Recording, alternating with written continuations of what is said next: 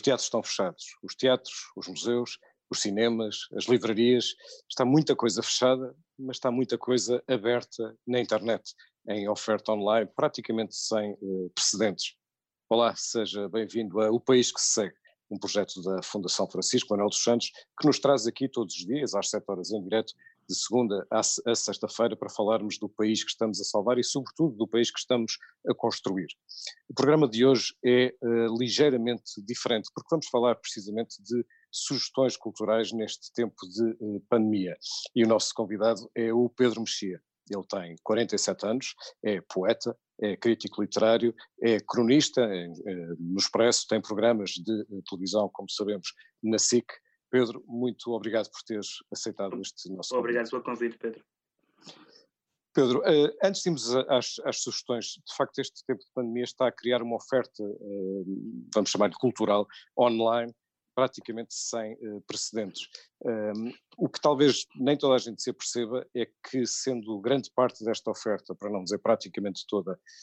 toda esta oferta gratuita, um, talvez muito, muitas pessoas não se apercebam de que na prática estão a ter uh, acesso a, a, aquilo que resulta do trabalho de artistas e de muitos trabalhadores de espetáculo e que neste momento, aliás, estão a ser particularmente devastados por esta, por esta uh, pandemia. Uh, de que forma é que a sociedade pode, uh, se, enfim, perceber ou participar mesmo num esforço de justiça pelo rendimento, pelo trabalho dos artistas e dos profissionais do espetáculo que neste momento estamos a ter acesso online de uma forma tão expressiva? Eu acho que esta situação de crise pode levar as pessoas a perceber melhor aquilo que, em tempos normais, muita gente parece não perceber, que é a ideia de que a gratuitidade é uma fantasia. Eh, porque, evidentemente, a gratuitidade é muito simpática para quem é, para quem é consumidor, de, seja o que for, seja de jornais, seja de filmes, seja de canções, mas uh, isso significa uh, que o modo de subsistência dessas pessoas é eliminado. E isto, agora isso é muito nítido, porque os espetáculos estão fechados, os, os teatros estão fechados, os espetáculos foram cancelados, os concertos foram cancelados ou adiados, e, portanto, simpaticamente e para manter a presença e manter o contacto com o público, muitos desses artistas têm essas, uh, através das plataformas, através das redes sociais, esse mantém o contacto com as pessoas, mas isto é uma situação de emergência, é uma situação de acompanhamento no momento de crise, mas quando isto acabar não pode voltar tudo ao mesmo. Não pode, aliás, o, o que aconteceu nos jornais, por exemplo, que os devos, vários diretores de jornais se uniram também para assinar uma, digamos, um protesto, uma chamada de atenção contra, contra as pessoas que estão a disponibilizar edições inteiras de jornais e revistas, um, ehm, que, que, evidentemente que é uma forma de, de, de, boicotar o trabalho dos jornalistas. Não há jornalismo sem sem jornalistas, evidentemente, e sem jornalistas que são pagos para fazer o que fazem, o mesmo se, diz, se diga para todos os outros artistas. Portanto, a, ideia da a internet, com todas as maravilhas que tem, e neste momento temos visto muitas, e vamos falar de algumas daqui a bocadinho, criou um bocadinho essa ideologia de que não é preciso pagar pelas coisas, e é preciso pagar pelas coisas porque as pessoas têm que ser pagas por aquilo que é a sua profissão, como é evidente. Houve, aliás, um caso esta, esta semana em que, ao contrário um, o, o, Ministério da Cultura, o Governo lançou um festival de televisão, o TV Fest, que foi cancelado um, quase instantaneamente pela polémica que lançou, porque deixava de fora muitos, muitos profissionais de, de, de espetáculos, entre outras, uh, entre outras razões. Isto quer dizer que o Ministério da Cultura não tem noção do trabalho dos artistas e demais profissionais de espetáculos? Não, não direi isso. Acho que o, o que, mais uma vez, a, a, a, crise, esta crise, uh, veio exacerbar um problema que já existia também nesse domínio. E o problema que existia nesse domínio é o problema de, mesmo para as pessoas, e são muitas, e eu estou entre eles, que acham que o Estado tem um papel a desempenhar, até em tempos normais, e por maioria de razão em tempos de crise, a intervenção do Estado, eh, entre outras questões, um, uh, esbarra muitas vezes com a ideia de política de gosto, com a ideia de favoritismo. Isso nós vemos essa questão a ser levantada todos os anos, a propósito de todos os tipos de concursos, das, de artes, de cinema, de teatro, e portanto aqui este, o facto deste festival ser uma, uh, que estava anunciado ser um, um, a organização ser uma forma de cooptação dos músicos uns pelos, pelos outros, o que poderia até ser simpático do ponto de vista artístico, mas do ponto de vista da intervenção do Estado levanta problemas e foi, e foi isso que penso eu que gerou tanta indignação e que levou ao cancelamento da, da iniciativa. Não acho que a iniciativa fosse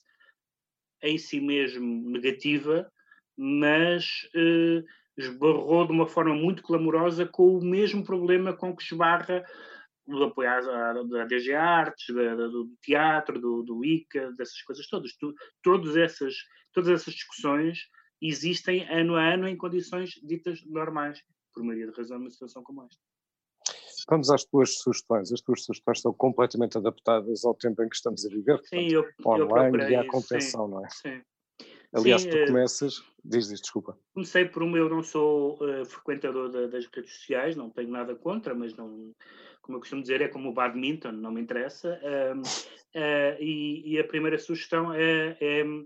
é, uma conta do Instagram do, do, que eu acho que não existia, não sei se existia antes, eu, eu só dei por ela agora nesta circunstância do Fabrice Lucchini, um ator francês. É muito, é muito recente, sim. Muito conhecido, muito conhecido uh, pelos, pelos filmes que fez com o Eric Romer e fez, enfim, sobretudo comédias, mas não só. E é um, um ator que nos últimos anos tem dedicado a, a, a, revisitar os clássicos,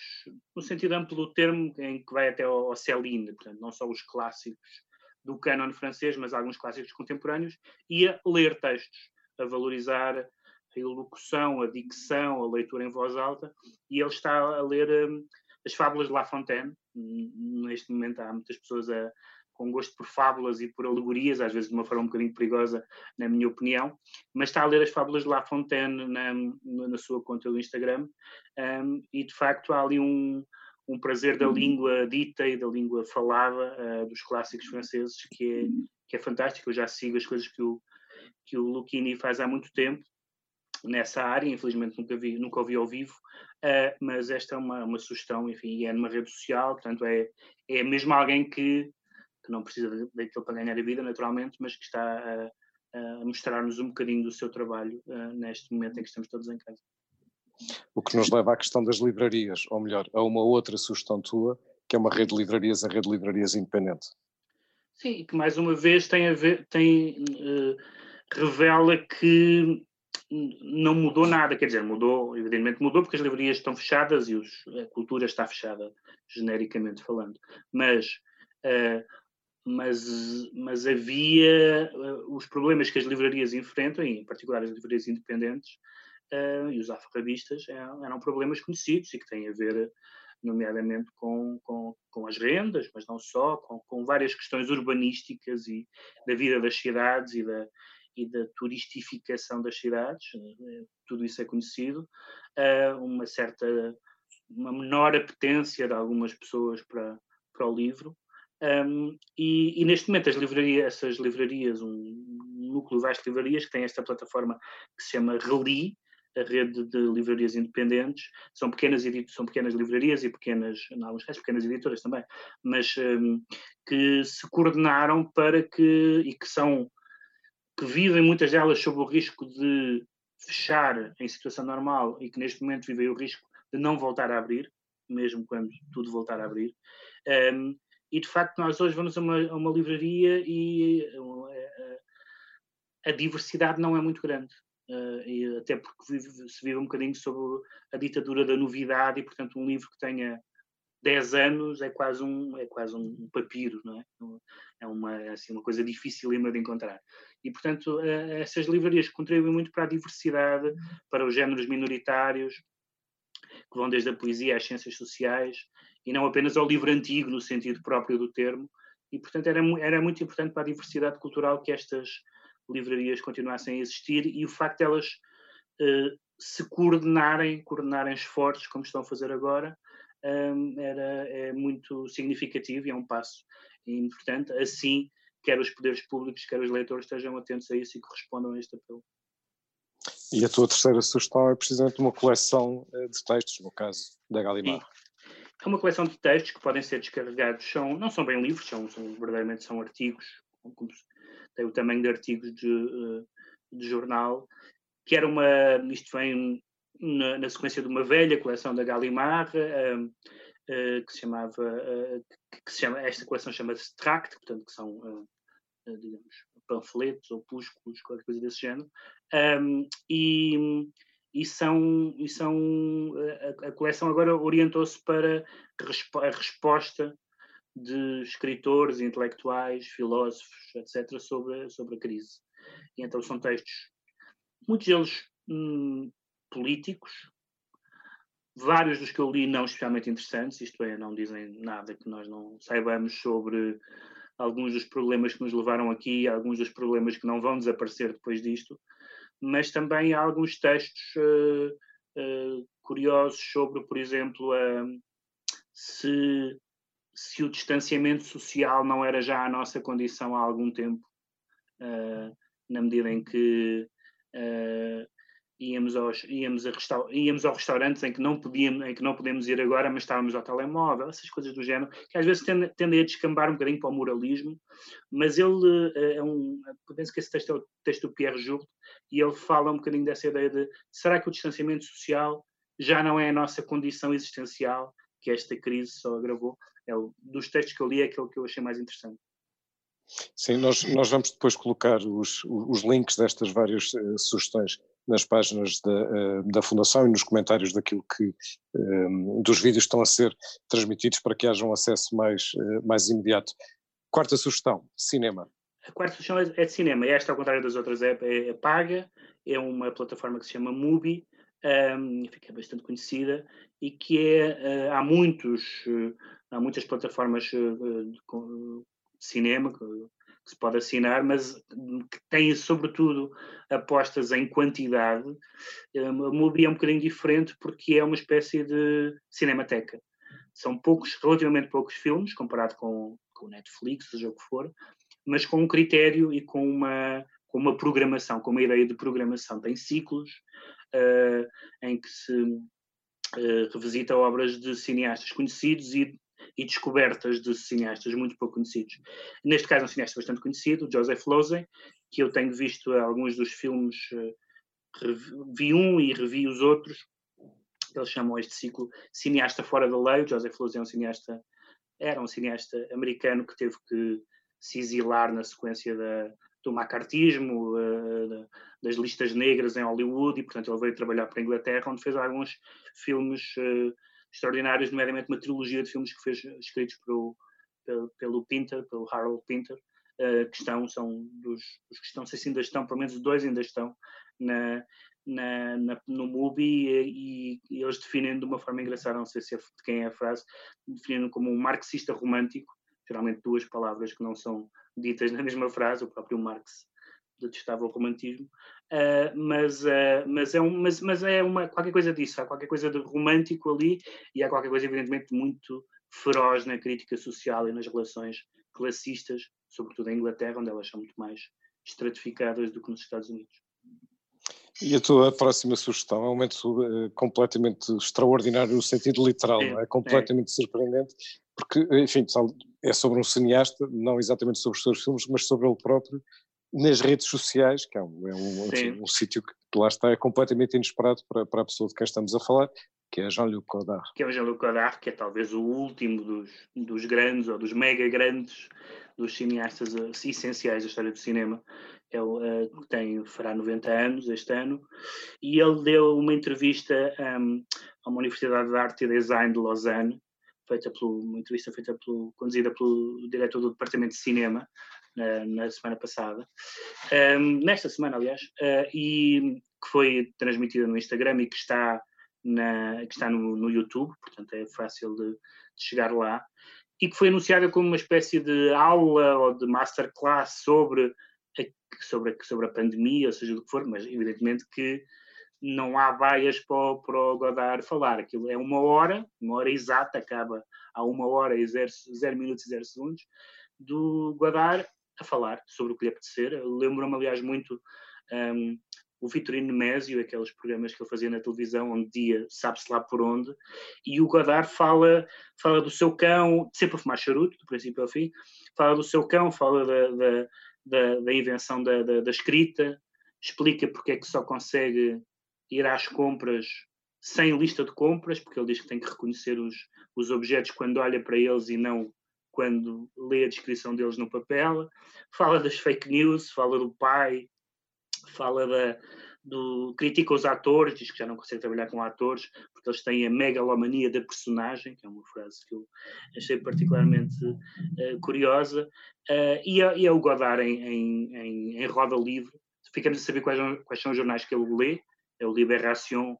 o Charlie Hebdo e o, e o Canard Enchaîné, portanto continua fiel aos seus gostos de esquerda libertária, um, e é, é interessantíssimo. É evidentemente que é uma entrevista para fãs do Godard,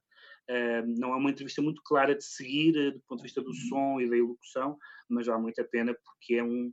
um dos últimos grandes uh, em roda livre. E que bela roda é essa? Eu já tive a oportunidade de ver e de facto é uma, é uma, é uma conversa incrível. Incrível e, e completamente surpreendente, como dizias, até, até pela forma como a entrevista é conduzida, como a conversa é, é, é, é conduzida. A tua próxima sugestão é de, é de música. Sim, é, aqui é uma, é uma nota mais, eh, mais en passant, porque uh, toda a gente conhece o, o, pelo menos o Ain't No Sunshine do, do Bill Withers, que morreu agora, e algumas outras canções que são conhecidas, e eu tinha, sem saber bem porquê,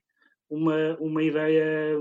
além de, de gostar muito de algumas canções que conhecia, particularmente essa, tinha uma ideia muito simpática sobre ele. E agora uh, li muitos obituários, muitos textos sobre ele quando ele morreu, uh, vi um documentário que também está no YouTube que se chama, uh, que, chama, que se chama uh, Still Bill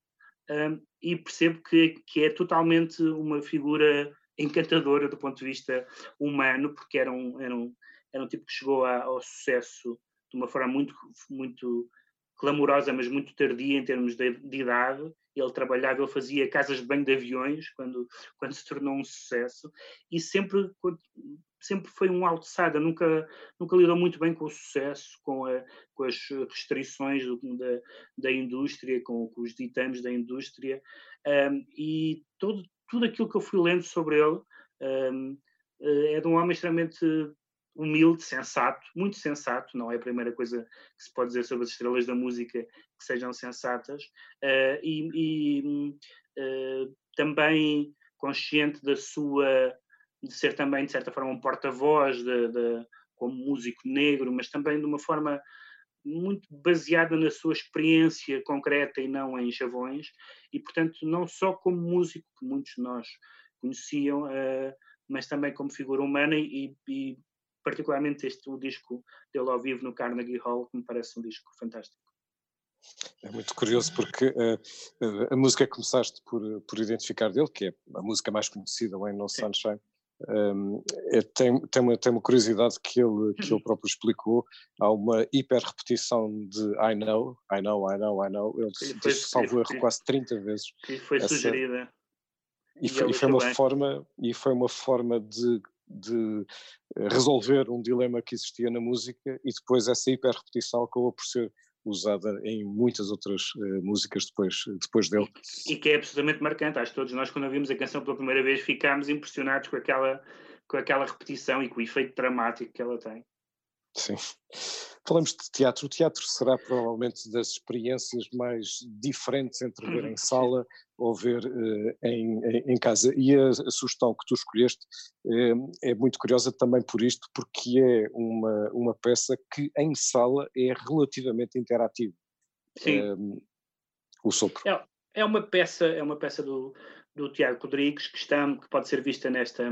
nesta iniciativa que se chama Dona Maria em Casa, portanto, o Teatro Nacional da Dona Maria II. Podia ter feito muitas outras escolhas, tenho visto algum teatro, curiosamente, algumas peças que eu não tinha visto em sala e que tenho visto agora online. E esta peça é particularmente, tem dois aspectos particularmente interessantes. No fundo, são o mesmo, mas a ideia da, não só do teatro ser colaborativo e interativo, mas também de se fazer de pessoas que nós não sabemos quem, quem, quem são. E essa pessoa, neste caso, é, é o ponto, não é? Uma figura mais ou menos uh, mítica, mas um bocadinho caída em desuso na, na no, no, teatro, não é? Correspondia àquela pessoa que antigamente sussurrava coisas da sua caixinha e depois numa versão mais numa versão mais eh, tecnológica, já não é exatamente assim que funciona, e baseado nessa, no fundo, na, na também, nós nunca sabemos o que é que é ficção e o que é que não é ficção na peça, isso também é muito interessante, baseado na experiência de um ponto, de uma, de uma senhora que é ponto no Teatro Nacional e que no fundo é a primeira espectadora de todos os espetáculos, porque está ali, conhece o texto e, portanto, no fundo, viveu todos aqueles aquelas personagens e aqueles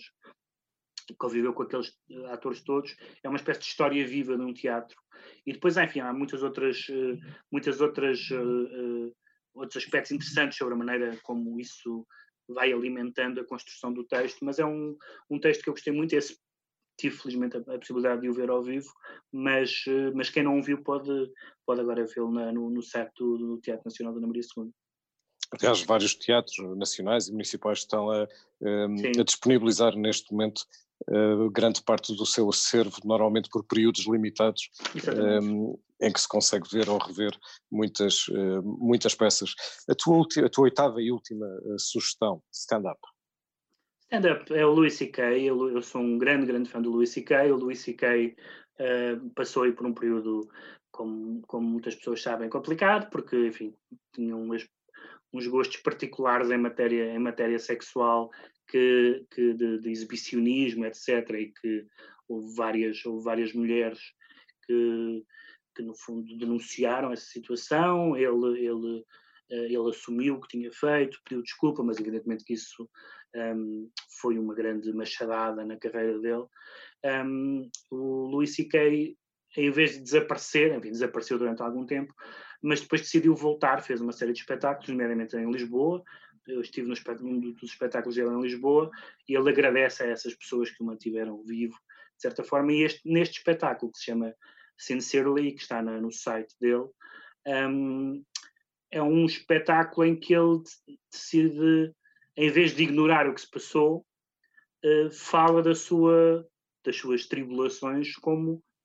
um, como um aspecto cómico da sua vida. É, um, é, um, é uma comédia bastante uh, difícil de ver em alguns momentos, porque ele não, não, não tem nenhuma espécie de contemplação por nenhuma espécie de bons sentimentos, ou de, portanto é um humor uh, duro, uh, mas ao mesmo tempo também é um humor contra si próprio em certa, em certa medida e portanto é um espetáculo muito divertido, mas muito inquietante ao mesmo tempo, como aliás sempre foi o humor dele mesmo antes deste,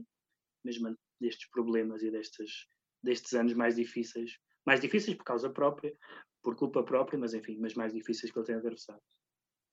Pedro, eu uh, termino sempre estas uh, conversas, nós estamos na oitava conversa deste ciclo, uh, deste projeto que terá no total 20 eh, conversas, termino sempre da mesma, fazendo duas perguntas aos, aos, aos convidados e, e vou-te fazer agora também a ti. A primeira é, na cultura, que país é que se segue? Seguir-se é certamente um país mais, mais, mais pobre e mais empobrecido. Isso, na cultura e em, to, em tudo o resto, sabemos que isso, que isso acontece, sabemos que em, todos, em todas as áreas há simplesmente em, empresas, neste caso também companhias e tudo mais, que não vão, que não, que vão ser vítimas desta situação. Mas espero que justamente pelo que se está a passar, uh, haja uma maior consciência quando retomarmos a vida normal de alguns aspectos que esta crise nos recordou. Um deles tem a ver com a ideia da, da gratuitidade, do mito da gratuitidade. Outra tem a ver com a, com a ideia da, por exemplo, nos apoios que tem havido à cultura, a noção de que o Estado é parte uh, indispensável, mas não suficiente, e por isso há tantas, não diria parcerias público-privadas, mas enfim, mas há, há tantos projetos em que são, em que é o Estado e as fundações e as empresas a perceber que precisa, que a cultura precisa da intervenção conjunta do poder público e da sociedade civil, isso acho que é uma, é uma lição que, que pode ficar, e também uma, uma terceira de mobilização das pessoas uh, e de porque evidentemente nós uh, sabemos que as pessoas estão sempre, por exemplo, a lamentar uh, o fim de livrarias a que nunca foram e coisas desse género, não é? Há uma espécie de, de, de nostalgia um bocadinho hipócrita das pessoas. Tenho, tenho, tanta pena que tenha fechado este cinema onde eu, não ia há, onde eu não ia há 10 anos, esse tipo de coisas. E, portanto, as pessoas também perceberem que um, estas, sobretudo as pequenas lojas, eu, no meu caso, sou evidentemente muito sensível às livrarias, e nós nos últimos anos já passeávamos por Lisboa, enfim, que é onde eu vivo, mas noutras cidades também, e, e dizíamos aqui havia uma livraria, aqui havia uma livraria, etc. E, portanto, que estejamos mais atentos a isso e que, e que,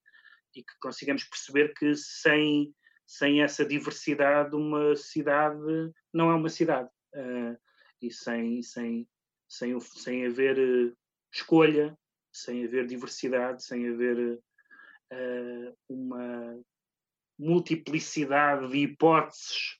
que têm que, que, têm que subsistir economicamente e que têm que ter uh, clientes, amigos, fiéis, um, a vida numa cidade fica empobrecida de uma forma uh, irremediável. E isso envolve todos, como, como dizes, não apenas o Estado, mas as empresas, claro. o apoio mecenático, as claro. fundações e, claro está, a, a sociedade como, como um todo. Última pergunta. nós uh, todos estamos a ser confrontados nesta pandemia com coisas novas nas uh, nossas próprias vidas, coisas uh, inesperadas. suponho que isso também te está a acontecer. Um, que Pedro Mexia que se segue? Eu não, não creio que, que, que vá haver nenhuma alteração ontológica da minha, da minha situação. Infelizmente eu sou vários títulos um privilegiado, no sentido em que a minha, o, meu meio de, meu meio de subsistência não ficou afetado, já boa parte das coisas que eu fazia eram à distância, portanto, hum, não, desse ponto de vista, não, do ponto de vista pessoal, hum, hum, não há, não há nenhuma alteração, mas há uma, há uma noção, e agora que falando aqui do ponto de vista meramente, independentemente dos males do mundo, a que eu estou evidentemente atento e, e um, e solidário, em, em, muitos casos, evidentemente, que também conheço, mas do ponto de vista pessoal, uma das coisas que acho que muita gente se apercebeu é de que, por exemplo, ao cancelar coisas da agenda, em Catadupa, um,